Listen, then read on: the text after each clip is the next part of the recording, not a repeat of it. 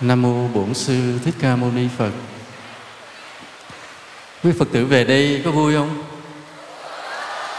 Cực không? Cực. Đúng là cực ha. Tại chùa mình không có được cái điều kiện thoải mái mà do Phật tử có lòng về nhiều á, cho nên chúng ta cũng khó mà phục vụ đầy đủ.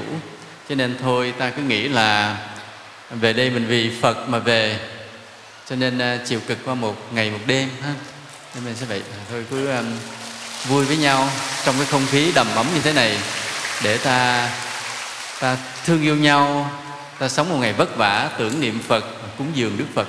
Vậy mà vui. Thường thường là mỗi khi về đây dự lễ thì quý thầy quý cô ấy hướng dẫn quý phật tử ngồi thiền một thời ngăn ngắn. Thì việc ngồi thiền á nếu mà chúng ta nói theo dưỡng sinh đó, nó làm cho ta giải cái tỏa cái sự căng thẳng trong tâm trí mình. Nhưng mà sự thật, cái ngồi thiền của đạo phật, cái ý nghĩa rất là lớn là chúng ta đặt chân trên cái lộ trình giải thoát giác ngộ. Nên khi mà ta ngồi thiền nghiêm túc, ta theo dõi toàn thân, ta biết thân này vô thường, rồi ta biết hơi thở vào, hơi thở ra, thì lúc đó ta làm động lòng cái trời đất. Lúc đó thần thánh đều nhìn xuống ta. Thầy nói lại cái việc mà ta ngồi thiền hồi nãy chút xíu ta thấy đơn giản, nhưng sự thật là ta đặt chân lên lộ trình giác ngộ giải thoát, nên đó là việc rất là lớn, rất là nghiêm túc. Nếu ta tu mà không nghiêm túc, ta tu mà ta giỡn làm chư thiên giận, cuộc đời ta tự nhiên nó có nhiều cái không may xảy ra liền. Còn nếu mà ta ngồi nghiêm túc đàng hoàng thì làm cho thần thánh yêu mến, tự nhiên cuộc đời mình cũng có những cái may mắn. Nên vì vậy mỗi khi có cái thời ngồi thiền như vậy ta phải hết sức là nghiêm túc đừng có đùa giỡn. Hôm nay cái bài à, nói chuyện về đạo lý nhân cái mùa phật đản này chúng ta nói với nhau về cái đề tài là sự bù trừ của luật nhân quả. Sự bù trừ của luật nhân quả. Bởi vì luật nhân quả không phải là một cái luật cố định không phải là à, bắt ta xấu là ta cứ phải xấu bắt ta đẹp là ta cứ phải đẹp, bắt ta nghèo ta phải nghèo, bắt ta giàu ta phải giàu, như là một cái số mệnh cố định mà lực nhân quả có cái sự uyển chuyển linh động. Và trong cái uyển chuyển linh động đó, nó có cái bù trừ cũng rất là thú vị mà ta cần phải biết. Vì nhiều khi ta đã xử sự sai lầm mà sau đó ta chuốc lấy cái hậu quả nó rất là thê thảm. Mà không biết tại sao, nói rằng tôi cũng ờ, đi chùa làm phước mà tại sao cuộc đời tôi lại không may? À, chỉ bởi vì chúng ta đã ứng xử sai lầm nên làm cho ta bị bù trừ bởi cái luật nhân quả. Nên hôm nay ta nghiên cứu về cái cạnh này một chút để chúng ta biết nó như thế nào. Là khi con người của ta sinh ra ở kiếp này thì ta mang theo cái phước nghiệp của những đời trước. À, cái phước nghiệp đó nó giống như là cố định nó giống như cố định thôi chứ nó không phải cố định nghĩa là cái người đó được cái quy định nó có những cái chỉ số về phước về nghiệp. Cái chữ chỉ số này thì ta chưa có quy ước một cách hệ thống mà ta chỉ tạm nói với nhau tượng trưng để tạm hiểu thôi. Ví dụ như nói rằng cái người đứa bé này sinh ra cuộc đời nó là sẽ được cái chỉ số đẹp là 30 chỉ số tạm thời. À, giàu là 50 à, thông minh á, là 45 rồi sức khỏe là 70 ví dụ vậy, tức là mỗi một cái chỉ số, mỗi một cái yếu tố của cuộc đời ta nó có một chỉ số, hoặc là nói là cái số bạn tốt là sẽ được là 27 ừ. rồi cái hạnh phúc của gia đình là được 56 ví dụ vậy nên là trong cuộc sống của ta ta có nhiều cái yếu tố và mỗi yếu tố đó ta mang theo từ quá khứ. Và cái con số đó nó gần như cố định gần như thôi, chứ đừng nghĩ nó là cố định, vì nó có thể thay đổi được. Mà thay đổi bằng cách này hoặc cách kia. Đó. Và chính vì cái mà nó có thể thay đổi được, nên con người đã cố gắng thay đổi. Và con người đã cố gắng thay đổi, cho nên có khi ta thay đổi đúng, thì ta ta đẹp hơn, ta giàu hơn, ta may mắn hơn, thành công hơn. Nhưng ta đã cố gắng thay đổi sai, không ngờ ta lại tệ hơn lúc trước nữa tưởng giàu hơn không ngờ lại nghèo hơn. Tưởng đẹp hơn không ngờ ta lại xấu hơn. À, tưởng đời ta sẽ vui hơn không ngờ lại buồn hơn. Nên vì vậy là ta nói với nhau về cái sự bù trừ của luật nhân quả hôm nay để ta hiểu được cái tính chất bù trừ nhân quả nó, nó ghê gớm như thế nào mà ta cẩn thận. Từ đó ta tránh được cái hậu quả xấu cho đời mình. Nói ví dụ như thế này. Là ví dụ bây giờ ta được cái sắc đẹp là lúc sinh ra, cái nghiệp của ta từ đời trước cho ta là cái sắc đẹp là 25 25 thì là không có không có đẹp lắm. Vì tí ờ, chỉ số mà tới hoa hậu, hoàn cầu là 100 cái người xấu đau, xấu đớn là giống như ma, như quỷ thì là không một không? Còn hoa hậu, toàn cầu là 100 thì mình dao động trong cái số đó, mình không thể là hoa hậu hoàng vũ được hay là còn ở đây có ai có hoa hậu hoàng vũ không? Có ai? Nếu có thì xin lỗi. Mà ở đây có ai xấu mà ma chê quỷ hờn không? Bằng không một không có không? Đó cũng không có, phải không? Không đến nỗi tại thầy chưa nghe báo cáo. Tại vì nếu mà người đó xuất hiện ở đây thì chùa mình mất tiêu, không còn ai đây nữa. Nhưng mà không có, nên ta dao động ở trong khoảng đó. Ta được 10 ta được 20 30 40 50 50 là trung bình 60 70 là bắt đầu đẹp lên từ từ. Vậy nhưng mà ví dụ như ta chỉ được cái chỉ số, cái sắc đẹp là 25 là ta không đẹp lắm, không đẹp lắm. Ừ. ta không đẹp lắm rồi ta mới, ta muốn cho đẹp hơn. Tại cuộc đời ai cũng vậy, cũng phải muốn cho mình đẹp hơn chút. Chứ như như thầy xấu xấu thì thầy cũng đau khổ vô cùng, không sao. Nên cái, nhất là phụ nữ phụ nữ thì coi trọng cái nhan sắc dữ lắm bởi vì không biết tại sao ừ, cái, cái luật như vậy. Nên ta muốn nâng cái sắc đẹp mình lên. Thay vì 25 ta muốn nâng thành 50 hay ta muốn nâng thành 75 ừ, ta nâng thành 75 thì ta làm cách nào? Ta làm sao cho nâng cái chỉ số sắc đẹp mình lên thành 75 cho thuộc lại khá đẹp. Bằng cách nào? Ta có nhiều cách phải không? Là ta nhờ tôi nhờ bên thẩm mỹ viện á ờ, cắt mắt sửa môi bơm xịt đồ vô vá víu rồi lại. Sao đó? Ờ, vô ly rồi lại. À, để cho nó, nó, nó nâng chỉ số sắc đẹp mình lên. Hoặc là ta uống những loại thuốc trời ơi đất hỡi nào đó không biết. Nói là uống vô cho nó đẹp. Hoặc là ta nghe nói có một cái giếng nước tắm đẹp thì ta cứ xin đi múc ờ, về xối rửa mặt vân vân. Là ta có nhiều cái cách để ta nâng cái cái chỉ số đẹp ta lên nhưng mà thật ra, ví dụ như là bây giờ ta thấy à, ta ta xấu, cái ta cắt mắt, sửa môi, bơm gì đó, không biết. Thì thầy cũng không rành lắm. Thì thấy đẹp hơn không? Đẹp hơn không? Cũng đẹp hơn thiệt và có thể là đẹp hơn là thành 75 nghĩa là từ 25 là ta thuộc lại xấu.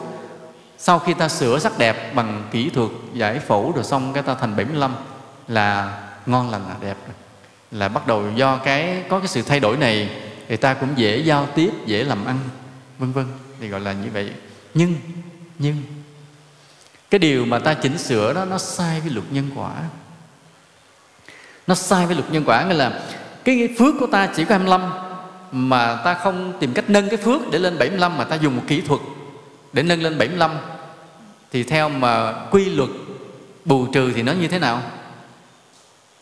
Quy luật bù trừ này như thế nào? Ta sẽ bị bù lại.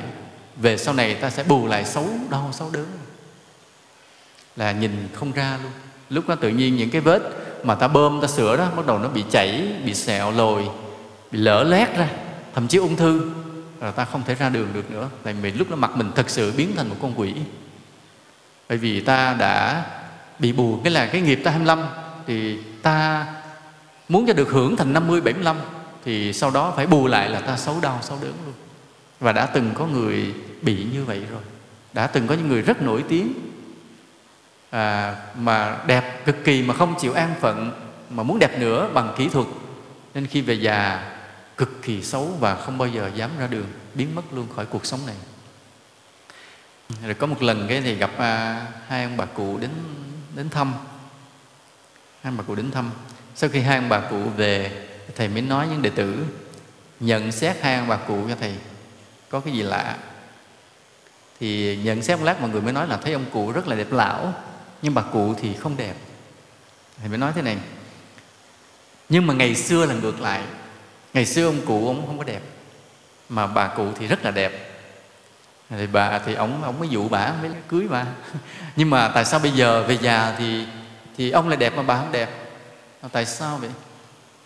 Chỉ bởi vì lúc trẻ, bà nâng cái chỉ số đẹp của bà lên bằng son, bằng phấn lúc nào bà cũng vẽ vời, tùm lum hết trơn. Nên bà hưởng cái phước đẹp nhiều hơn cái thật của mình có. Về già tự nhiên bà xấu hơn ông. Còn ông bị ông không trang điểm. Ông không trang điểm, không có có ông nào trang điểm không? Giơ tay lên thì coi. Không có ông nào trang điểm hết. Thường thường người đàn ông họ để cái mặt nguyên thôi. Thường thường như vậy. Cho nên về già tự nhiên ông lại ông lại hưởng được cái cái đẹp lão của tuổi già. Thì nói như vậy á, sẽ hơi đụng chạm với những ca sĩ diễn viên. Tại người ca sĩ diễn viên họ ở dưới ánh đèn á, buộc họ phải trang điểm buộc họ phải trang điểm. Nhưng mà khi diễn viên trang điểm này là một cái thiệt thòi thiệt thòi cho các nghệ sĩ của mình. Vì các vị chấp nhận chịu là nâng cái chỉ số sắc đẹp mình lên bằng cái phương tiện kỹ thuật. Đây cũng là một cái bất hạnh một cái thiệt thòi cái đáng thương. Cho nên những người nghệ sĩ nếu về già mà ta thấy da mặt không tốt, ta phải thương, bởi vì họ đã hy sinh cho nghệ thuật. Hiểu như vậy. Nhưng mà ta biết bởi vì luật nhân quả khắc khe, cứng rắn, đành phải chịu thôi. Nên còn cái người phật tử, ví dụ người nữ mà đi chùa nhiều về già đẹp ra, tại sao vậy? Tại đi vô chùa mình không có dám, không dám sơn phết nhiều, phải không? Có ai đi chùa mà đi ngồi thiền nãy giờ mà chờ chờ con đánh phấn rồi con mới ngồi thiền được không? Có không? Không, phải không? Nên ta để gương mặt bình thường ít trang điểm. Nhờ vậy, cái sắc đẹp tuổi già bền, đồng thời ta biết lạy phật, ta biết tu hành, cái tâm ta thay đổi, nên nâng cái phước lên, nâng cái chỉ số phước sắc đẹp lên, nên về già ta hay đẹp lão là vậy. Đó là sự bù trừ. Giờ thì nói cái khác, ví dụ như là sức khỏe vậy. Như ví dụ như người sinh ra cái phước nghiệp được cái chỉ số sức khỏe là 50 tức là người đó mạnh cỡ đó thôi. Sẽ có những lúc bệnh như thế, sẽ có những lúc khỏe như thế. Chỉ số 50 là trung bình. Nhưng mà vì người này muốn mạnh hơn. Muốn mạnh hơn bằng phương tiện kỹ thuật, cho nên bắt đầu uống thuốc, hoặc là chích những loại hóa chất đặc biệt, những hormone đặc biệt, hay là những loại thuốc gì đó bổ đặc biệt, kể cả vitamin. Đặc biệt vô, nghĩ rằng bổ sung vitamin, bổ sung hormone, bổ sung những cái chất đặc biệt à, thì sẽ làm cơ thể mạnh hơn. Thì đúng mạnh hơn thiệt. Đúng là mạnh hơn thiệt. Nhưng mà cái mạnh nó chỉ được 3 năm 5 năm, rồi sau đó nội tạng suy sụp luôn, hư luôn. Và nhiều nhà khoa học cũng đã thấy điều đó và họ đã đưa lên phim ảnh để cảnh báo. Có cái bộ phim có người bác sĩ, ông tìm ra được một loại thuốc một loại hóa chất chích vô người rồi người ta sẽ mạnh phi thường, làm việc không biết mệt. Nhưng mà chỉ có cái điều là sau một thời gian mạnh mà làm việc không biết mệt đó thì toàn bộ thịt nó bỗng nhiên nó rã, rớt ra hết. Ngồi bóc ra, rớt từng cục thịt ra. Đó là phim thôi, chứ bên ngoài thì không rớt từng cục thịt, mà bên ngoài là nó làm ung thư nếu mà ta chích một loại hóa chất để cho mình mạnh phi thường lên mà làm việc, thì một thời gian sau ta sẽ bị ung thư. Đó vậy. Nên ờ, đó là sự bù trừ của luật nhân quả. Nên do đó, ta muốn cái chỉ số sức khỏe mình từ 50 nó tăng lên cao hơn, thì ta nên nâng cái phước mình lên bằng cách nào đó, chứ không được là dùng các phương tiện kỹ thuật như vậy, nâng lên nó không có bền. Mà nếu nâng lên thì phải chấp nhận hậu quả bằng cái phương tiện kỹ thuật lát nữa ta sẽ nói có những cái nhân quả thế nào mà ta nâng cái chỉ số phước của mình lên được. Hoặc như tài sản cũng vậy. Tài sản thì ví dụ như là ta có cái phước là chỉ số giàu của ta là ví dụ mình có mình có một căn nhà, mình có một căn nhà, rồi cái mình muốn à, mình muốn một căn nhà để ở mà phước mình có nhiêu đó. Và mình muốn làm thành một ông chủ thế mình lấy căn nhà để mình đi thế chấp vay vốn.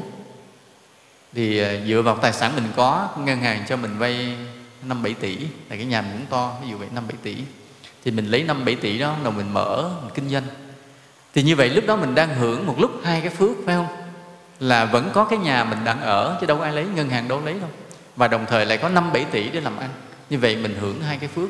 Trong khi cái phước thật mình là mấy cái? Phước thật mấy cái? Có một cái nhà thôi.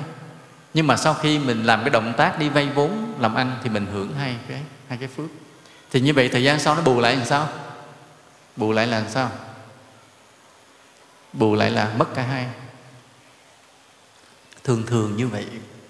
Thường thường là khi ta thế chấp nhà để ta làm ăn, mà nhất là những người không chí thú làm ăn, không kính đáo, không khiêm tốn, mà làm ra vẻ vinh váo, kinh kiệu, trong khi tiền đó là tiền vay thì một thời gian sau sẽ thất bại rồi mất luôn cả nhà ở luôn. Đó là sự bù trừ của luật nhân quả. Chỉ có trừ trường hợp cái người nào đó vay vốn làm ăn mà trí thú làm ăn, khiêm tốn kính đáo, không khoe khoang, vừa biết làm ăn, vừa biết làm phước, thì có thể bất ngờ vượt qua được, mà lấy lại tài sản, tăng trưởng tài sản rồi trả được vốn ngân hàng, đứng lên luôn, thì cũng có trường hợp như vậy.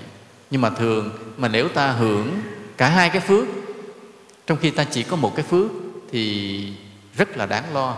Sự bù trừ của luật nhân quả sẽ lấy lại tất cả lấy mất để cho bù lại. Như vậy. Hoặc là ta nghe giới thiệu là có những loại thuốc kích thích sự thông minh. Hay là để cho con tôi học thông minh nó thi đậu có tài vẽ vang thì uống cái loại thuốc này nó sẽ kích thích sự thông minh. Mà uống vô thấy thông minh thiệt. Uống vô một thời gian thấy đứa bé nó, nó sáng suốt nó dễ thuộc bài nó làm việc bền trí óc hơn à, nhưng mà sau khi mà thi tốt nghiệp đại học đậu xong rồi tốt nghiệp à, ra trường đại học xong rồi nó bại não luôn thành người tâm thần gàn gàn dở dở luôn. Thì đó là sự bù trừ trở lại. Nếu mà ta ta nâng cái thông minh mình lên bằng cái cách làm phúc thì cái thông minh nó rất là bền. Còn ta nâng cái thông minh nó lên bằng cách dùng một kỹ thuật nào đó hóa dược nào đó thì được một thời gian sau đó ta bù ngược lại ta phải ngu trở lại. Ngu hơn cái hồi xưa đó là sự bù trừ của luật nhân quả. Nên ta thấy là nếu ta không hiểu cái nguyên tắc về sự bù trừ của luật nhân quả là ta đã phạm nhiều sai lầm sau này lãnh hậu quả rất là vất vả. Hoặc là có người hiểu tinh phong thủy à, nói rằng là cái nhà để cái hướng như thế này bếp cái hướng thế này làm ăn không có tốt. Cho nên ta sửa bếp thế này ta sửa hướng nhà sửa cửa thế kia thì sẽ khá hơn có thể khá hơn có thể khá hơn. Nếu mà phong thủy là đúng, thì sau đó thì khá hơn. Nhưng mà khi ta khá, ta không làm phước, thì sau này ta suy sụp nhiều hơn nữa. Bởi vì ta đã bị bù trừ, ta đã hưởng cái phước nhiều hơn cái mình có.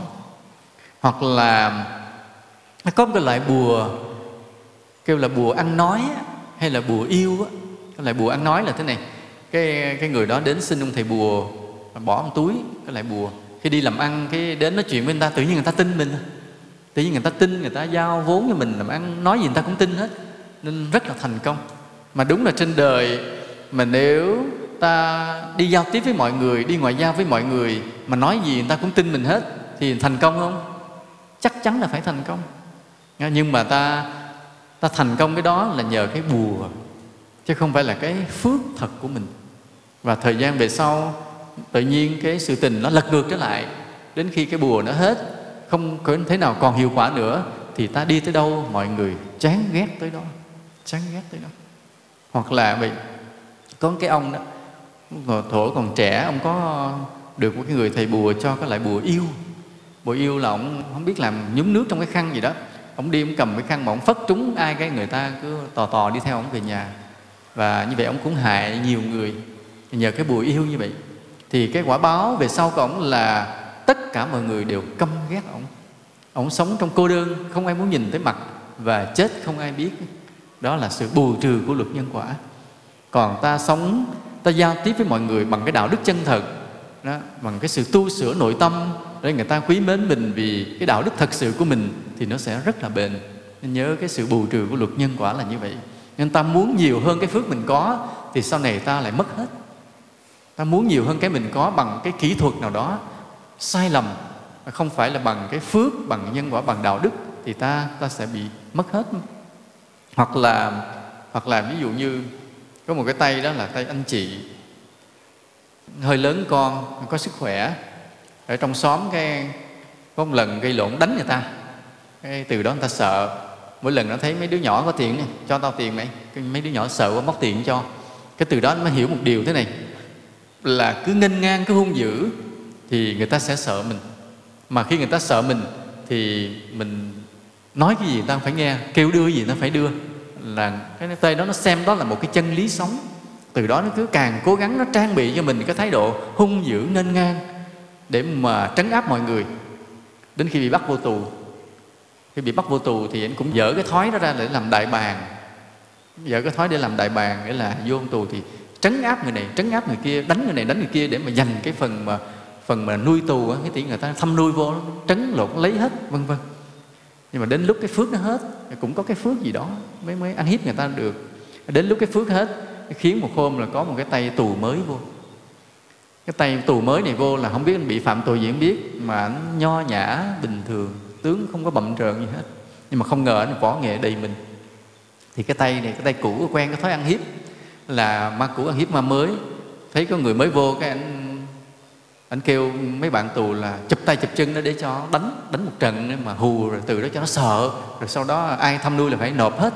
Như vậy không ngờ cái tay này võ nghệ siêu quân chụp vô nó quánh một trận cho mềm từ trên xuống dưới, là từ đó nó bắt này phải dọn nhà cầu, phải làm những thứ mà đê tiện nhất. Đó là nó đánh cái này, nghĩa là liệt chân liệt tay trong cái trại tù đó mà không cho mét nhắm thị. Từ đó là không thể trả thù được luôn.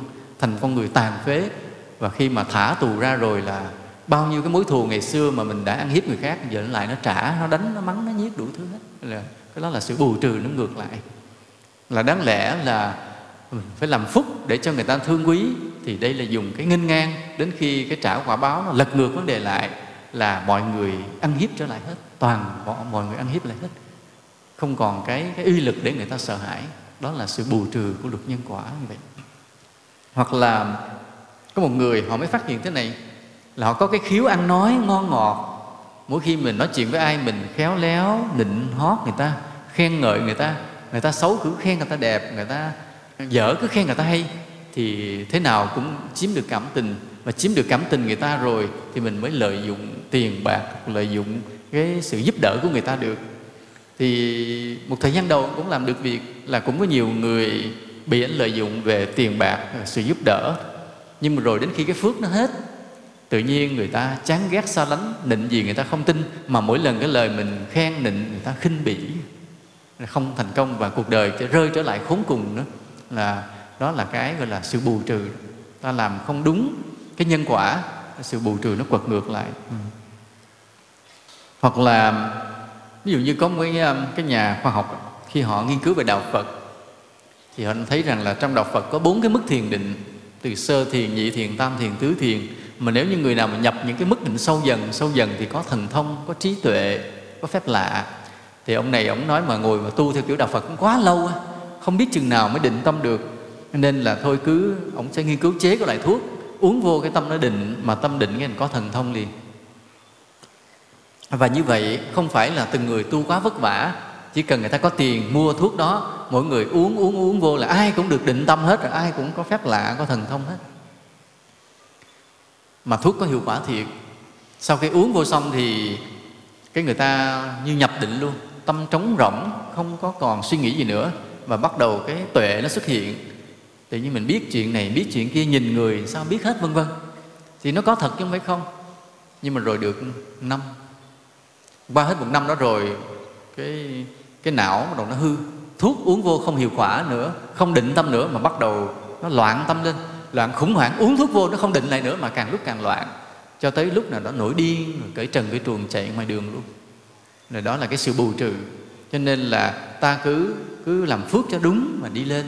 Thì hay hơn là dùng một kỹ thuật để nâng cái chỉ số phước của mình nâng cái chỉ số cái, cái nghiệp của mình cho nên là ta phải ví dụ như cái chỉ số ta 25, 30, 45, 50 gì đó thì ta phải nâng cái chỉ số đó lên bằng đạo đức và công đức, chứ đừng bao giờ dùng cái kỹ thuật hoặc là sự mê tín. Thì cái việc mà làm phước để nâng cái chỉ số mình lên nó rất là vất vả, rất là lâu dài, nhưng mà bền vững. Cái người có trí tuệ là thích cái con đường vất vả lâu dài mà bền vững, chứ không có thích ăn sổi ở thì. Ta dùng một biện pháp nào đó, dùng cái bùa để chiếm cảm tình người khác, dùng một loại thuốc để khỏe hơn, thì nó có cái nguy hiểm của nó nó chỉ tạm thời thôi chứ nó có cái nguy hiểm tiềm tàng tiềm tàng của nó. Ví dụ thế này ví dụ bây giờ là ta muốn bớt buồn. Ví dụ cái người nói là à, tôi buồn quá anh đi chơi với tôi. Đi đây đi đi đâu? Nó đi vô đây uống rượu. Uống rượu xong chưa hết buồn vô đi đánh bài.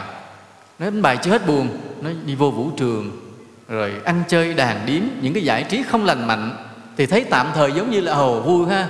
Nhưng mà sau đó làm sao? Sau đó tâm hồn tan vỡ buồn hơn lúc trước vì những cái trò vui những cái giải trí mà sao động ô trượt để lại phía sau đó là những nỗi buồn da diết không có gì như có một lần ấy, có một cái người mẹ dắt người con trai lên chùa thì cái người con trai nhìn vô thì thấy cũng trí thức.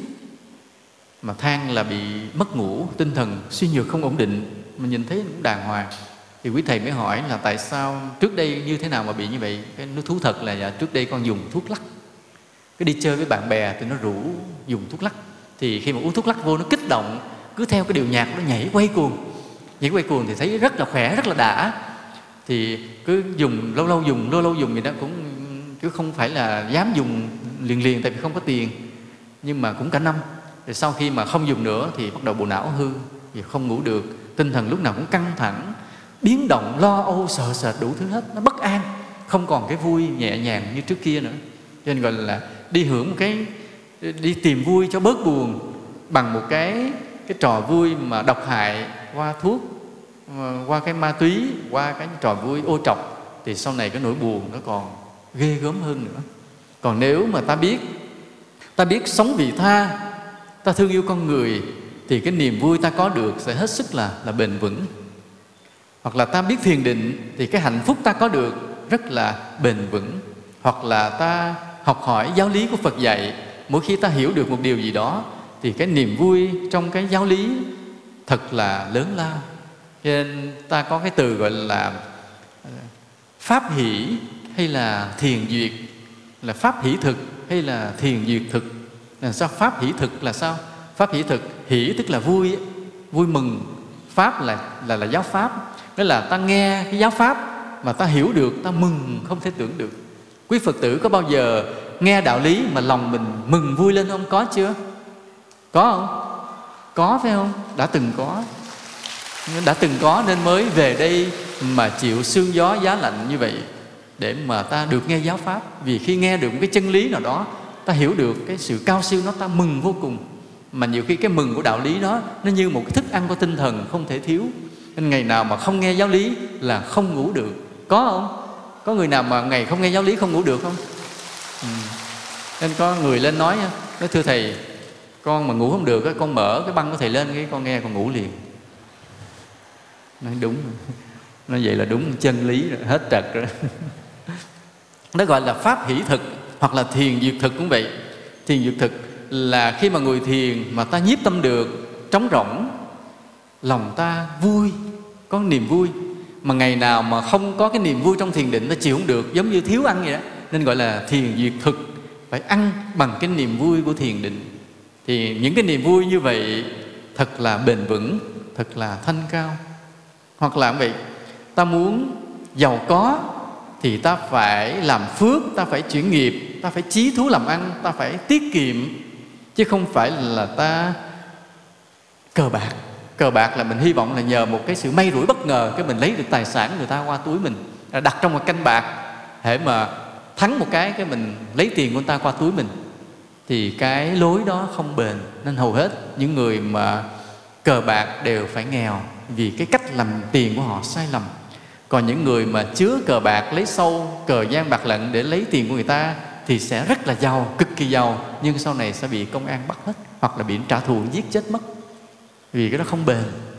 Nên là hoặc là muốn giàu bằng cách là ta cứ cầu xin hay mê tín trấn yểm gì vân vân nó không phải là cái bền. Nên muốn giàu chỉ có một cách duy nhất là ta cứ phải làm phước để chuyển nghiệp nghèo của mình. Chí thú làm ăn tiết kiệm kính đáo dè sẻn vậy mà từ từ ta vươn lên như vậy. Hoặc là à, ta muốn có cái sắc đẹp ví dụ ta thấy mình không phải đẹp lắm. Thì ta cố gắng là thay đổi cái tâm mình trước. Đầu tiên là lễ kính phật thường xuyên rồi thương yêu mọi người. Không có kiêu mạng, lúc nào cũng giữ sự khiêm hạ. Bỗng nhiên từ từ gương mặt có duyên lên liền. Có duyên trước cái chưa đẹp. Đẹp thì phải tích lũy phước cả đời trước nhưng mà ngộ cái là ví dụ cái người đó ngày xưa mình xấu người ta nhìn mình ta không thích. Nhưng mà mỗi ngày mình lễ phật một hai trăm lễ với lòng thành kính tha thiết rồi mình nguyện lòng thương yêu mọi người. Một thời gian bỗng nhiên người ta nhìn vô, người ta thấy à nhỏ nó lúc này nó có duyên ha. Có có duyên bắt đầu là người ta mến mình đó. Có duyên là sao mà đẹp là sao? Đẹp tức là cái mắt, mũi, môi nó đẹp. Thì cũng chẳng biết nói sao nữa, mà nó đẹp là tại nó đẹp. Còn có duyên có nghĩa là người ta nhìn gương mặt mình ta có cảm tình ta có thiện cảm, gọi là có duyên.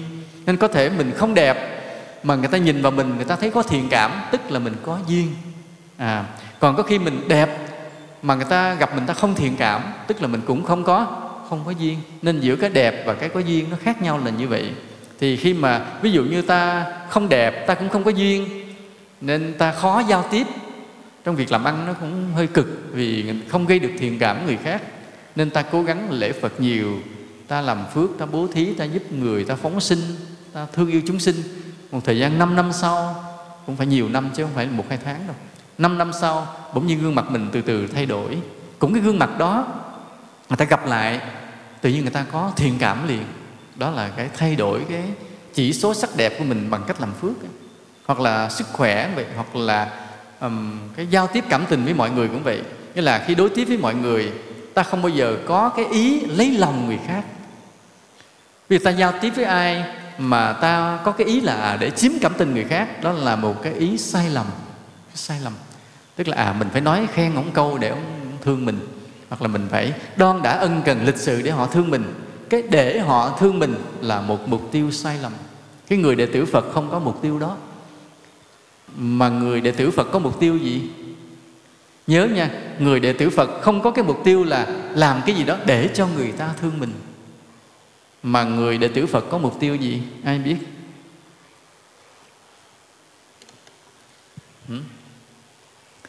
Người đệ tử phật có mục tiêu gì? Người đệ tử phật có cái mục tiêu thế này, là làm gì đó không biết, nhưng mà để mình thương yêu con người. Chứ không phải là để mọi người thương mình. Có đồng ý không ạ? Đồng ý. Đó là nguyên tắc. Lúc nào cũng nghĩ rằng mình làm gì để mình thương yêu con người, chứ không phải làm để lấy lòng người ta, để người ta thương mình. Nhớ nha. Cái người đệ tử phật là sống chân chính cao thượng như vậy. Người ta ghét mình kệ miễn mình cứ thương người ta. Đó là đệ tử phật chân chính. Mà sống như vậy, tự nhiên một thời gian bỗng nhiên người ta thương mình. Tự nhiên như vậy. Đó là nhân quả như vậy. Rồi, khi ta biết nữa thì ta cũng phải cân đối với việc tạo phước và cái hưởng phước. Con người ta vậy là ta sống trên đời buộc ta phải hưởng phước. Ví dụ mỗi ngày ta phải ăn cơm là ta hưởng phước à, mỗi ngày ta phải xài tiền ta hưởng phước.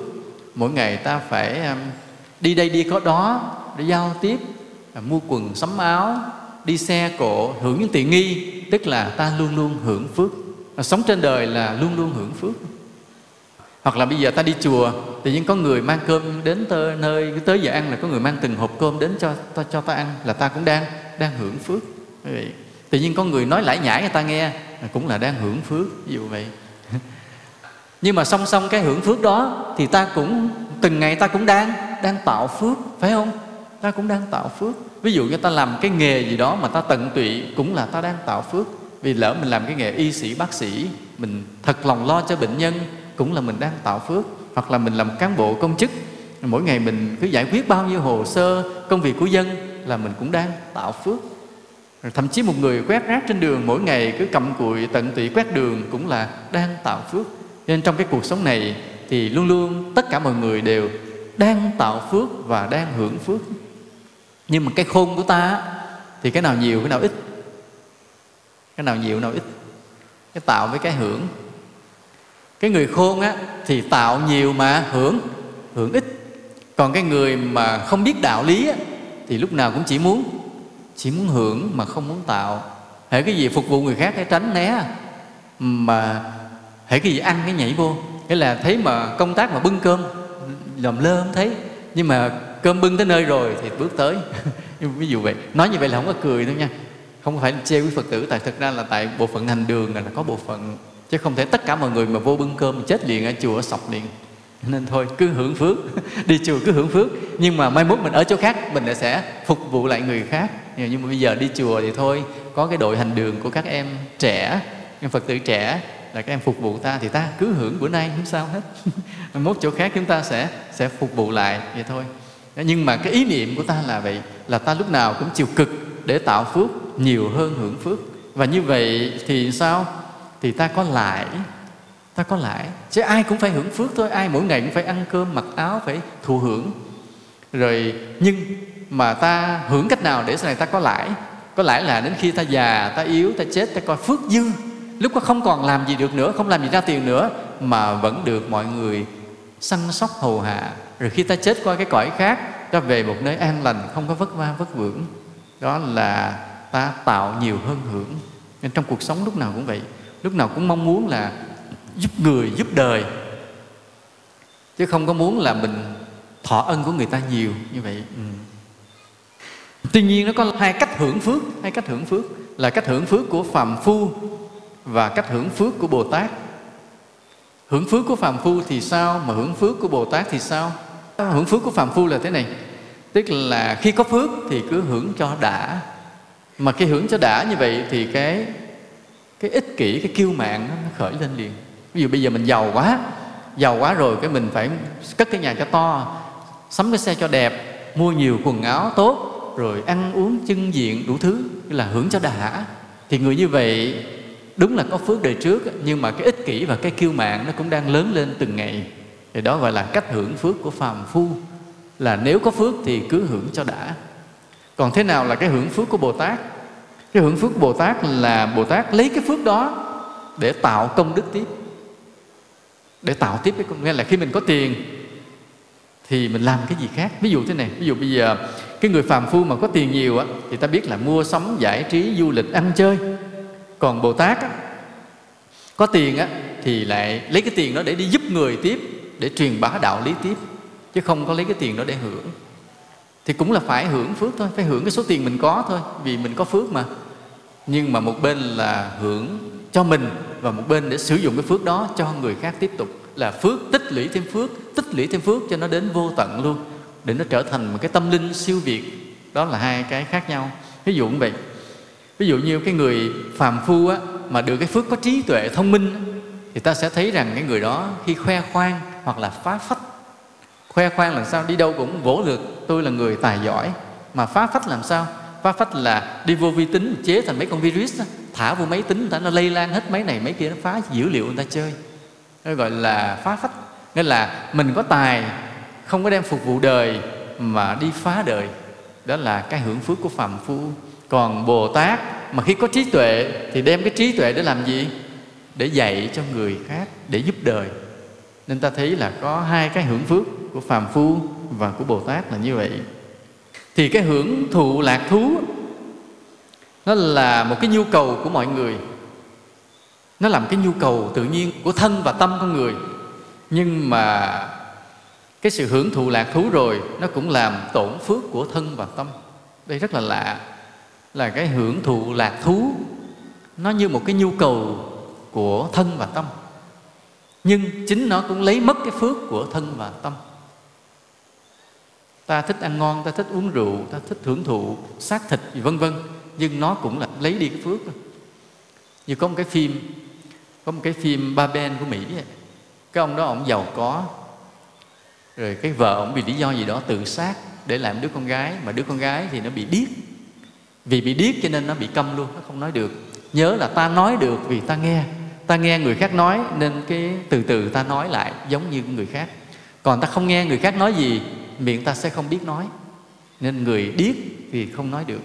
Thì cái con bé gái này nó bị điếc như vậy. Nhưng mà trong cái giới bạn bè của nó nó vẫn bí mật truyền bá những cái sách đồi trụy. Cơ thể nó thì cứ càng lúc nó càng lớn lên. Và nó không có cái đạo lý để tu tập thế là cái nhu cầu sinh lý của tuổi mới lớn nó cứ trỗi dậy trỗi dậy. Và nó đi tới đâu là nó nó dê đàn ông tới đó. Đi đi vô nó khám bệnh, gặp bác sĩ, gặp nha sĩ là nó tìm cách nó dê người ta. Mà coi cái phim đó không phải để phê phán, không phải để mình chê cười, mà để mình hiểu một cái sự thật. Sự thật là cái nhu cầu thân và tâm người ta, nó có một cái nhu cầu hưởng thụ lạc thú. Nhưng mà chính nó cũng lấy đi cái phước của thân và tâm, làm cho thân và tâm ta không còn tốt đẹp sáng suốt nữa. Đó là lý do mà các nhà tu hành, tôn giáo chân chính đều kêu gọi tiết dục hay tuyệt dục là như vậy. Là cái nhu cầu của thân và tâm có, nhưng ta phải vượt qua để ta giữ cái phước của thân và tâm mà tu tập. Đó là cái cái sự bù trừ của luật nhân quả là như vậy. Ta không hưởng cái phước của trần gian thì ta sẽ được hưởng cái phước của cái tuệ giác đó là cái sự bù trừ của luật nhân quả. Còn nếu ta hưởng cái lạc thú của thân và tâm nhiều quá, thì bù trừ lại, ta không có được cái hạnh phúc của cái tuệ giác tu tập. Đó là sự bắt buộc thôi. Sự bù trừ thôi, ta phải chấp nhận cái giá, cái sự đánh đổi. Ừ. còn ví dụ như cái sức khỏe vậy.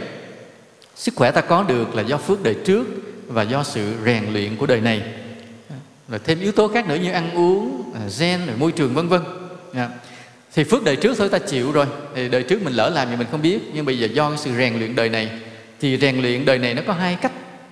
Một là ta lao động, ta làm việc siêng năng thì nó cũng tạo thành cái sức khỏe. Hai là do ta tập thể dục. Nhưng mà nó khác nhau giữa cái cái lao động và cái tập thể dục. Khác nhau nhiều lắm. Khác nhau làm sao? Khác nhau chỗ này khác nhau là khi ta lao động, ví dụ như ta chẻ củi, ta gánh nước, ta đắp đường, ta xây nhà, ta nấu cơm, ta ta làm lụng việc này việc kia, thì đó cũng là vận động tay chân, nhưng mà nó tạo nên cái lợi ích cho cuộc đời. Cho nên cái đó cũng là một lối rèn luyện, nhưng mà phước cứ càng ngày cứ càng tăng lên. Còn tập thể dục thì mình có tạo ra được cái lợi ích cho cuộc đời không? Có không? Không? Cứ đứng tại chỗ mình cầm cái tạ đưa lên đưa xuống cho nó hết calorie cho nó tiêu, thì nó cũng được săn chắc thịt thiệt. Thì nó được cái kết quả là thịt xương ta săn chắc, nhưng phước không có. Cho nên đến lúc nào mà nó sụp một cái mất luôn mất luôn. Tại vì cái đó nó không tạo thành cái phước, nó rèn luyện cơ bắp nhưng không tạo thành cái phước. Cho nên khi một cơn bệnh nào tới, nó mất mất hết luôn, thành như một người không còn gì cả. Còn cái người mà họ lao động á, vừa chừng để họ tạo nên lợi ích cuộc đời, xây cái nhà, đắp cái đường cho người đi chẻ mấy củi gánh cái nước, thì họ cũng là rèn luyện á. Thì tự nhiên cái phước nó rất là bền, về già họ dẻo dai kỳ lạ, họ khỏe mạnh kỳ lạ. Nên thấy người ta ăn cho đã đời rồi, bắt đầu chạy bộ, tập thể dục. Thấy rất là tội nghiệp. Ăn là hưởng thụ, phải không? Ăn cho no ăn ngon, ăn chắc bổ cho ngon, hưởng thụ. Rồi xong rồi cái tập thể dục cho nó tiêu bớt để đừng có mọc cũng không tạo được cái phước gì hết. Tức là hưởng mà không tạo, thì người đó sau này lật ngược lại mất hết luôn, mất hết luôn rồi um, trong thời đại ngày hôm nay vậy, ta có được những kỹ thuật tiến bộ. Ví dụ như bây giờ mà từ đây mà ta đi về thành phố Hồ Chí Minh, mà đi bộ, ta phải đi vất vả nhiều khi cả một hai ngày mới tới. Nhưng mà nếu chúng ta đi xe đi cái vèo một hai tiếng hồ tới liền. Nên cái phước của loài người tăng lên, nên ta được hưởng cái tiện nghi kỹ thuật. Nhưng mà nếu ta lạm dụng cái kỹ thuật đó thì quả báo xảy ra liền. Xảy ra làm sao? Là ví dụ thế này. Ví dụ không có chuyện gì đáng để ta đi, mà ta cũng xách xe ta đi chơi đi chơi, đi vô nghĩa, đi ngắm cảnh, đi tào lao để mà tiêu thụ xăng, làm cho ô nhiễm không khí, tốn kém này đó, vân vân. Thì sau này ta không được đi nữa. Không được đi nữa nghĩa là sao? Nghĩa là sao? Không được đi nữa nghĩa là phải nằm chỗ. Có nghĩa là sao? Có nghĩa là ta sẽ bị tai biến hay bại liệt cái gì đó. Nằm luôn không nhúc nhích. Nguyên nhân tại sao? Nói, thưa thầy, sao ba con cả đời không làm điều gì ác? Sống rất là tốt. Mà tại sao bây giờ ba con bị tai biến nằm chỗ? Hỏi, thế lúc trước ờ, trong đời ông thích cái gì? Nó dạ ông chỉ thích đi du lịch ở nguyên nhân nằm chỗ đó. Đi, không có chuyện gì cũng đi chơi cho nên sau này không được đi nữa, tại mình lạm dụng cái kỹ thuật. Nên vì vậy là cái kỹ thuật có được, ví dụ như điện nè, âm thanh nè à, máy lạnh nè, xe cộ là những tiện nghi kỹ thuật đem lại, ta phải sử dụng hết sức cẩn thận ta lạm dụng, rồi sau này ta mất hết luôn. Đây là đụng chút cứ mở máy lạnh vô phòng, cho nó mát cái phòng cái nọ. Mai mốt ta sinh vào trong sa mạc Sahara, đốt nóng luôn, hay xuống địa ngục nó đốt nóng chơi. Đụng chuyện gì cứ xách xe đi, mai mốt nằm chỗ hết đi. Nên vì vậy nhớ là cái kỹ thuật, cái tiện nghi do kỹ thuật đem lại, ta không được quyền lạm dụng. Ta phải hết sức là cẩn thận, vì nếu ta lạm dụng, sẽ có ngày ta mất hết tất cả, không còn gì nữa. Vì đó là sự bù trừ của luật nhân quả hoặc là ta nghiệm lại trong lịch sử, có những giai đoạn mà Phật giáo bị thăng trầm ghê gớm. Nó có đời ông vua trước á, ông tôn sùng Phật giáo lên mây xanh, tới đời con lên vua, cái ông diệt hết Phật giáo luôn, bắt giết hết sư tăng, đuổi hết đốt chùa luôn. Nói, ủa, sao kỳ khôi vậy? Đời ông cha thì ông mộ đạo ông tới đời con phá đạo Phật. Nói, đó là sự bù trừ của luật nhân quả. Tại sao vậy? Tại vì là khi cái đời mà ông vua cha, ông mộ đạo á, ông ra cái lệnh là mọi người phải sùng kính chư tăng. Hay là thấy chùa phải cúng, thấy sư tăng là phải quỳ kính, phải lạy, phải cúng dường. Thì lệnh vua mà đâu ai dám cản. Thế là thấy là ai mà tu hành, cạo đầu mặt cà sa là ta gặp thì cứ phải kính chào, phải xá, phải cúng dường ờ, phải cung phụng. Nhưng mà không ngờ là cái nhà sư đó không có xứng đáng. Rồi nhiều người thấy cái lệnh vua như vậy đó, cứ là đổ nhau đi tu đi tu để được hưởng cái cái, cái luật đó. hưởng cái luật là hễ làm sư tăng thì được người khác cung kính cung phụng. Thì bị, bị hưởng phước quá cái phước của mình. Mà cái phước mình không xứng đáng như vậy. Nên đến cái đời đến cái đời ông vua con lên thì ông lật ngược lại hết. Bắt đầu ông tàn sát ông ông áp bức đạo phật để bù lại vì đó là luật bù trừ. Như vậy phải làm sao mới là đúng để cho đạo phật được bền vững? Muốn cho đạo phật được bền vững thì thế này thế là luật pháp quốc gia hoặc là cái các thầy phải dạy cho quý phật tử cái đạo lý là ta kính trọng chư tăng theo đúng cái đức hạnh của chư tăng. Theo đúng cái đức hạnh của chư tăng. Thì cái vị đó mà chân tu cỡ nào thì ta kính trọng nhiều thêm như thế. Còn vị đó không phải chân tu thì ta không kính trọng. Đó là sự công bằng. Mà nếu đúng như vậy thì đạo phật sẽ rất là bền. À, quý thầy phải nỗ lực tu bằng cái thực lực của mình bằng cái đạo hạnh chính của mình chứ không phải là vì quy định. À, nó vì quy định hễ là ồ kính phật là phải trọng tăng không cần biết ông thầy ra sao. Hoặc là cứ hễ đi tu là phải được ưu đãi không cần biết ông thầy đó ra sao thì thế nào nó bù trừ nó lặp lại tới giai đoạn đạo phật sẽ bị bức hại sẽ bị đàn áp. Nên tại sao mà nhiều quốc gia ta thấy đạo phật là quốc giáo? Người ta mộ đạo nhưng đến lúc đạo phật suy tàn biến mất luôn hồi giáo hay các tôn giáo nổi lên lấy mất chiếm mất là cũng chỉ bởi vì sư tăng bị hưởng quá cái phước của mình. Lẽ cứ cạo đầu đi tu được người ta cung kính quá. Cho nên sau này đạo phật tại chỗ đó suy tàn luôn. Cái đạo khác nổi lên nó đánh phá tùm lum. Nó không phải, ủa, tại sao phật không linh? Tại sao phật không linh là để cho đạo phật bị nó đánh phá? Là chỉ bởi vì người ta đã hiểu sai đạo lý, đã cư xử sai. Lẽ ra là cái lòng mình kính trọng đối với chư tăng là theo đúng cái đạo hạnh của chư tăng đó là ông ông tu tốt mình kính trọng nhiều ông ít tu mình kính trọng ít. Cứ như vậy thôi là buộc chư tăng phải thật tu thật tu. Phải ráng cố gắng tinh tấn tu hành giữ gìn đạo hạnh. Thì như vậy đạo Phật sẽ rất là bền không có bị cái thế lực nào mà đánh phá được. Nên cái cái quy định là à, đôi khi vì cái quy định mà ta hiểu sai vậy. Nói là nói thưa thầy là tại sao mà, mà Phật dạy là phải kính trọng chư tăng? Nói là Phật dạy đúng tại vì sao? Tại vì thời Đức Phật thánh tăng quá nhiều. Thời Đức Phật là A La Hán tràn đầy. Mà nếu không A La Hán cái vị đó cũng là tu đà hoàn thì cũng đều đáng cho ta kính trọng. Cho nên thời đó là hiền, thánh tăng quá nhiều. Cho nên thấy tăng cứ kính trọng là bảo đảm, không có trật, ít có trật. Còn cái thời nay cái thánh tăng quá ít. Thời nay nói là hiền, thánh tăng hiếm có. Mà ta chỉ mong là cái vị đó thật lòng tu thôi. Có lý tưởng tu thôi là mừng lắm rồi. Phải không? Chỉ cần vì đó thật lòng tu là ta đã rất là mừng, là ta đã thấy rằng, ồ, như vậy là ta có nơi để nương tựa. Chứ còn nói về gặp thầy nào phải ông này chứng được thánh quả gì, ông kia chứng được thánh quả gì tìm không ra, hiếm có lắm. Ừ. chỉ mong là nó thật lòng tu là mình mừng gần chết luôn. Là mình có nơi để nương tựa, có cái chùa nào nó ấm cúng để ta tới lui được rồi. Cũng cầu cho cái ông xấu xấu ốm này, ông thiệt lòng tu, mình cũng mừng lắm chứ không phải dễ gì đâu.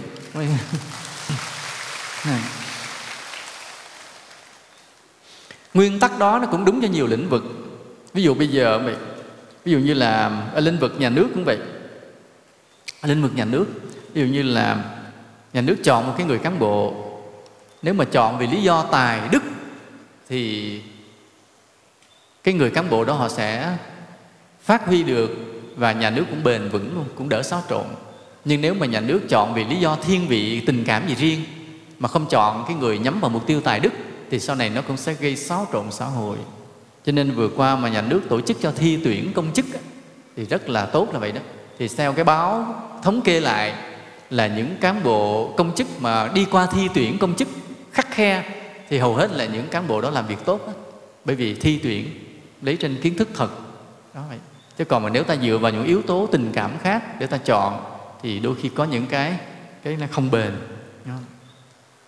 Ờ, ví dụ như là một cái sự bù trừ của luật nhân quả khác như thế này. Ví dụ như là cái sự khen và chê, cái sự khen và chê cũng vậy.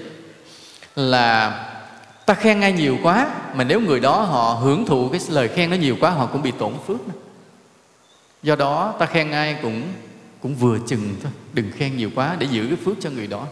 Chứ ta khen nhiều quá, người đó cũng mệt cũng khen chừng chừng. Nên còn phần ta thì sao? Lúc nào ta cũng phải khiêm hạ kính đáo để giữ cái phước của mình. Ví dụ mình đến chùa mình tu tập, tinh tấn, mình nói đạo lý hay, mình gặp nhiều phật tử, mình truyền bá được giáo lý, ai cũng quý, cũng thích mình hết. Rồi ai cũng khen, phải coi chừng, có ta có thể bị tổn phước vì cái lời khen đó. Mặc dù là họ khen ta đúng không phải sai. Nhưng mà ta thích ta thích thú vì cái sự khen ngợi của người khác, là coi chừng phước ta cũng cũng đang bị giảm. Rồi ta sẽ gặp những cái xui. Nên ông bà ta nói như sao? Ông bà ta nói gì nè? Khen coi chừng sao đó. Té hen cái chữ té hen thì chả biết là gì. Nhưng mà ý nói rằng khen nhiều quá, sau này thì nó xuất hiện một cái cái sự rủi ro gì đó, bất ngờ nó xuất hiện trở lại, là cũng là nhân quả đó. Đó là sự bù trừ của nhân quả. Cho nên mình thấy cái người đó mình khen vừa vừa vừa, và người đó cũng hưởng thụ lời khen vừa vừa, thì cái phước nghiệp nó sẽ sẽ bền hơn. Ừ. Nên cái mà để ta làm cái tăng phước ta là ta cứ lễ phật nè, ta kính người đáng kính, ta biết khen người, ngợi người tốt thì cái phước của ta lại lại được tăng. Phật là nguồn phước vô tận. Cho nên ta cứ lễ phật, tha hồ, lễ phật mãi mãi. Phật không hề tổn phước, mà phước của ta thì cứ tăng lên dần dần. Cho nên, còn ở đâu mà ta lấy phước thì nó đều có cái giới hạn, nó đều bị cạn hết. Ví dụ ta gặp một cái người đó rất là đáng kính, mà ta lạy người đó, riết cái người đó cũng hết phước mình lấy phước của người đó hết à còn nên mình lạy phật thì phật không bao giờ hết phước. Phước của phật là tuyệt đối là vô tận. Và nên mình cứ lấy tha hồ. Vì vậy, người đệ tử phật của ta phải biết lễ phật mỗi ngày là vậy đó. Cứ mỗi ngày ta lạy phật với lòng thiết tha tôn kính là phước mình cứ tăng lên dần dần, tăng lên dần dần. Vì vậy đừng có quên lễ phật mỗi ngày nha. Nó không có sự bù trừ luật nhân quả này nữa. Ví dụ các người diễn viên, họ vào trong phim, hoặc là vào trong vở kịch, họ đóng các vai vua họ đóng vai phật, họ đóng cái vai anh hùng. Thì rất là đáng ngại. Bởi vì trên sân khấu họ đã hưởng cái phước lớn hơn cái họ có, phải không? Họ đâu phải làm vua đâu. Mà lúc lên khán đài, chống nạnh ra lệnh thị uy như ông vua, họ cũng đang hưởng phước, quá cái phước của họ. Nhưng ta để ý những cái người đó đó, ta để ý về già họ, tự nhiên họ bị có những cái gì đó nó bị bị suy sụp, bị xuống dốc. Có không? Có không? Có đó là vì họ đóng cái vai quá cái phước của họ. Mà nếu họ không biết tu, nếu tỷ ban ngày họ đóng vai vua mà ban đêm họ biết lạy Phật tu hành thì không sao. Có cái phước bù lại, giữ lại. Còn ban ngày đóng vai vua, rồi tối về hả hễ, vui chơi, chẳng biết tu hành gì cả. Về sau thì mình thấy cái người đó họ hết thời, họ suy sụp luôn về già suy sụp luôn. Rồi hoặc là đóng những cái vai anh hùng cũng vậy. Đóng cái vai anh hùng, mình thấy mình như ngon, phi thường, nhưng mà rồi có thể bị suy sụp trong cái sự kiện của điện ảnh có nhân vật là đóng cái vai Superman là siêu nhân về sau này cũng bị té ông nằm liệt giường tới chết luôn. Và trong khi trong hình ảnh thì ông là một siêu nhân, bay khắp nơi được, là vì hưởng, cũng là hưởng cái phước hơn mình có như vậy. Nên đó cũng làm sự bù trừ của của lực nhân quả. Ừ. hoặc là một sự bù trừ của lực nhân quả khác là thế này. Vì có người giả mạo đội lốt công an, giả mạo đội lốt cán bộ, giả mạo đội lốt tu sĩ, giả mạo mình là đại gia giàu có để hưởng cái sự quý trọng của người khác, thì sau này buộc phải bị sự khinh bỉ đáp lại. Nếu cái người nào mà giả vờ làm công an, hù người ta làm ta sợ, thế nào cũng bị công an thiệt bắt, cái hết, bị đối xử ngược lại, bị khinh bỉ ngược lại. Hoặc là người giả bộ tu sĩ, để đi nhận cái sự cung kính cúng dường của người khác, thì sau này tàn mạc luôn, không thể nào ngóc đầu lên nổi. Đó là cái sự bù trừ của luật nhân quả. Thì ngược lại cũng vậy, có những người họ cao mà họ giả mạo là thấp thì lại rất là bền. Ví dụ như cái người, ông này ông là sĩ quan công an mà ông vì phá án có ông phải đóng cái vai người ăn mày, ông phải đeo cái túi nghèo, ông đi cà nhắc cà nhắc như đó. Yeah. nhưng mà thật sự ông là người chức lớn thì cái người mà phải vào cái vai nó thấp hơn cái phước của mình thì sau này bù lại cái phước rất là là bền, rất là lớn, cũng là như vậy. Hoặc là cái người chủ giàu có nhưng mà đối xử với những công nhân của mình hết sức là bình dị hết sức là tôn trọng, thì cái người này phước rất là bền luôn. Tại vì mình là chủ, mình có quyền ăn trên ngồi trước, ra lệnh. Nhưng mà cái người chủ này ngược lại, nói chuyện với cái người dưới của mình, nhân viên của mình, lúc nào cũng tôn trọng, cũng lễ phép. Mà lo cho nhân viên mình nhiều khi còn lo nhiều hơn cho bản thân mình, thì những cái người đó họ họ hưởng cái sự bù trừ của luật nhân quả lật ngược trở lại. Sau này họ rất là bền, rất là phát. Là như vậy. Ừ. Hoặc là có những ông vua đời xưa vậy giả mạo thường dân để đi vi hành đi vi hành là như ta hay nghe kể chuyện là ông vua nào mà hay giả dạng thường dân đi vi hành. À, càng long đó giỏi coi phim thường á đúng rồi. Nghiên cứu phim ảnh kỹ là cái ông vua càng long á cái việc triều chính không biết là ông giao cho ai thế nào ổn định thế nào chuyên môn cứ giả dạng thường dân để mà đi đi quan sát dân tình. Làm vua là cái ngôi chí tôn cao lúc nào người ta cũng lạy cũng phục cũng hầu hạ bị giả dạng làm thường dân phải đi lăn lộn này, này kia giả cái phước thấp hơn mình. Cho nên ông vua Càng Long là ông vua mà ông sống thọ nhất tới 75 tuổi sống khỏe mạnh. Là vì ông ông hưởng cái phước thấp hơn ông có. Cho nên nó rất là rất là bền là như vậy. Ừ. cho nên thường thường á làm cái vị Bồ Tát hay thích thì hiện tầm thường. Ta hay kể chuyện là có một vị Bồ Tát hiện ra với với dáng vẻ của một bà già để giúp đưa ta đi qua cái đò chữa cho ta hết bệnh thường là Bồ Tát như vậy. Chứ Bồ Tát không có thể hiện cao sang nhiều vì các ngài thích thì hiện thấp hơn cái phước của mình là như vậy. Hoặc là trong cái lễ hội đông người như thế này thì ở nhà mình có khi mình là chủ mình là cha là ông là bà nhưng vô đây cái mình lại đi làm công việc phục vụ mọi người như là một người đầy tớ. Mình bưng nước cho những người khách mới đến à, mình bưng cơm mình sắp chỗ ở mình lo lắng cho mọi người như là một người đầy tớ mà trong khi ở nhà mình là chủ thì cái người đó là cũng là cái người hưởng cái phước thấp hơn mình có. Cho nên sau này cái luật bù trừ của nhân quả lật lại thì cái người này rất là sung sướng rất là sung sướng. Nên ai ở nơi đông người mà lúc nào mình cũng lo phục vụ cho người khác đó là gieo cái nhân rất là tốt. Ta sẽ hưởng được cái sự bù trừ của nhân quả rất là rất là đặc biệt. Nên vì vậy mà ta nghe à, nói rằng là cán bộ là đầy tớ của nhân dân, cũng là cái luật bù trừ của nhân quả không biết có làm được hay không thôi. Chứ như bác hồ nói vậy cán bộ phải xem mình là đầy tớ của nhân dân, thì cái câu đó mà nếu ứng dụng được hay ghê gớm. Tại vì cán bộ là cái phước là phước lãnh đạo, mà mình lại coi mình như một người phục vụ. Cũng làm cái công việc đó thôi. Tí ông chủ tịch xã thì phải là ông chủ tịch xã thôi. Nhưng mà thay vì mình thấy mình là người lãnh đạo, nhưng mà ông chủ tịch xã này thấy mình là người phục vụ dân, thì phước về sau rất là rất là lớn đó bị hưởng được cái sự bù trừ của lực nhân quả. Nên ta sống trên đời mà ta biết tiết kiệm, lúc nào cũng thấy mình như thấp bé, lúc nào cũng lo làm phước, cũng khiêm hạ, lo giúp người, lo truyền bá giáo lý, lo bảo vệ phật pháp. Thầy nhắc lại, giúp người, truyền bá giáo lý, bảo vệ phật pháp. Trong cái cung cách tiết kiệm khiêm hạ thì nhắc lại một lần nữa sợ quên. Lúc nào cũng giúp người. Thứ hai là quên liền. Nhắc lại nha. Thứ nhất là giúp người, thứ hai là truyền bá giáo lý, thứ ba là bảo vệ phật pháp. Trong cái cung cách của sự tiết kiệm và khiêm hạ, học lại, bắt học lại lần nữa. Cái này quan trọng. Cái bài giảng này có nhiêu đây à? Là có ba việc ta làm thường xuyên nè. Thứ nhất là giúp người. Thứ hai, truyền bá giáo lý. Thứ ba, bảo vệ phật pháp. Trong cái tính cách là tiết kiệm và khiêm hạ. Nếu ta làm được cái như vậy, ta xử sự được như vậy, phước ta sẽ càng lúc càng càng lớn. Hôm nay, nhân cái mùa phật đản, trong cái bài nói chuyện giáo lý trao đổi với nhau, chúng ta nói về đề tài sự bù trừ của của luật nhân quả để thứ nhất là ta cúng dường chư phật và ta làm quà với nhau, cũng cầu mong cho pháp giới chúng sinh này được yên vui, được hạnh phúc. Cái người sống biết thương yêu nhau, biết tu theo phật pháp, còn người nào đã mất mà có quanh quẩn ở đây để nghe giáo lý thì sẽ được siêu sinh về về cõi lành. Chứ như nói như phan thị bích hằng hồi chiều á, là cũng nhiều người âm lắm nhất là chùa mình. Những người nào đã nghe được bài pháp này, hãy hướng tâm theo phật pháp mà được siêu sinh về về cõi lành à, và xin chúc cho quý thầy quý cô được một đêm phật đản an lành à, khỏe mạnh tăng trưởng được cái đạo hạnh của mình. Mong cho quý phật tử được nhiều niềm vui sức khỏe làm được nhiều công đức và trong đời sống được rất nhiều may mắn. Nam mô bổn sư thích ca mâu ni phật.